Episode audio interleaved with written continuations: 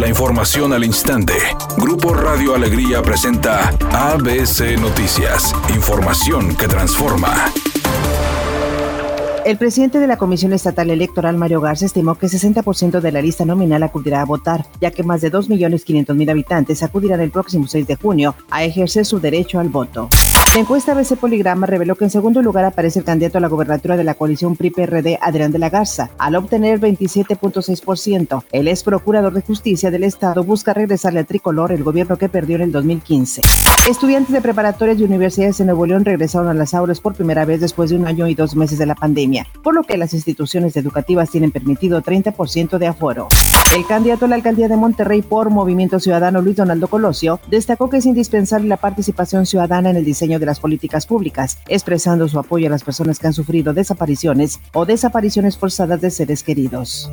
La titular de la Profeco, Surit Berenice Romero, informó que en la última semana el promedio nacional de la gasolina regular fue de 20 pesos con 45 centavos el litro, la premium 22 pesos con 19 centavos y el diésel 21 pesos con 62 centavos. Dijo que la gasolina más barata se vendió en Veracruz, Yucatán y Guerrero y que los precios más caros de los combustibles fueron en Nuevo León y Oaxaca.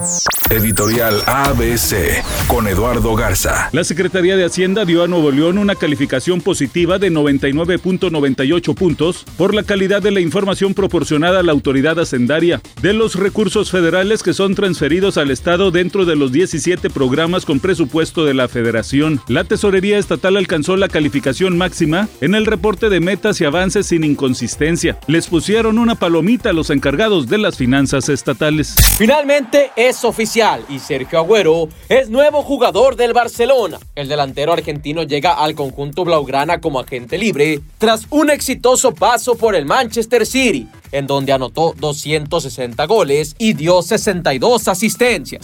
La taquilla en Estados Unidos recibió este fin de semana un impulso alentador gracias al estreno de la película Un lugar en silencio 2, que logró tener una apertura estimada de 58.8 millones de dólares en apenas cuatro días. Antes de la pandemia, las proyecciones económicas para la secuela de terror se habían fijado en unos 50 millones de dólares para su apertura original en marzo del año pasado. Ahora, la película casi ha igualado la apertura de 50 millones de su predecesora que surgió en el 2018, superando así a Godzilla contra Kong como el mejor lanzamiento post-pandémico.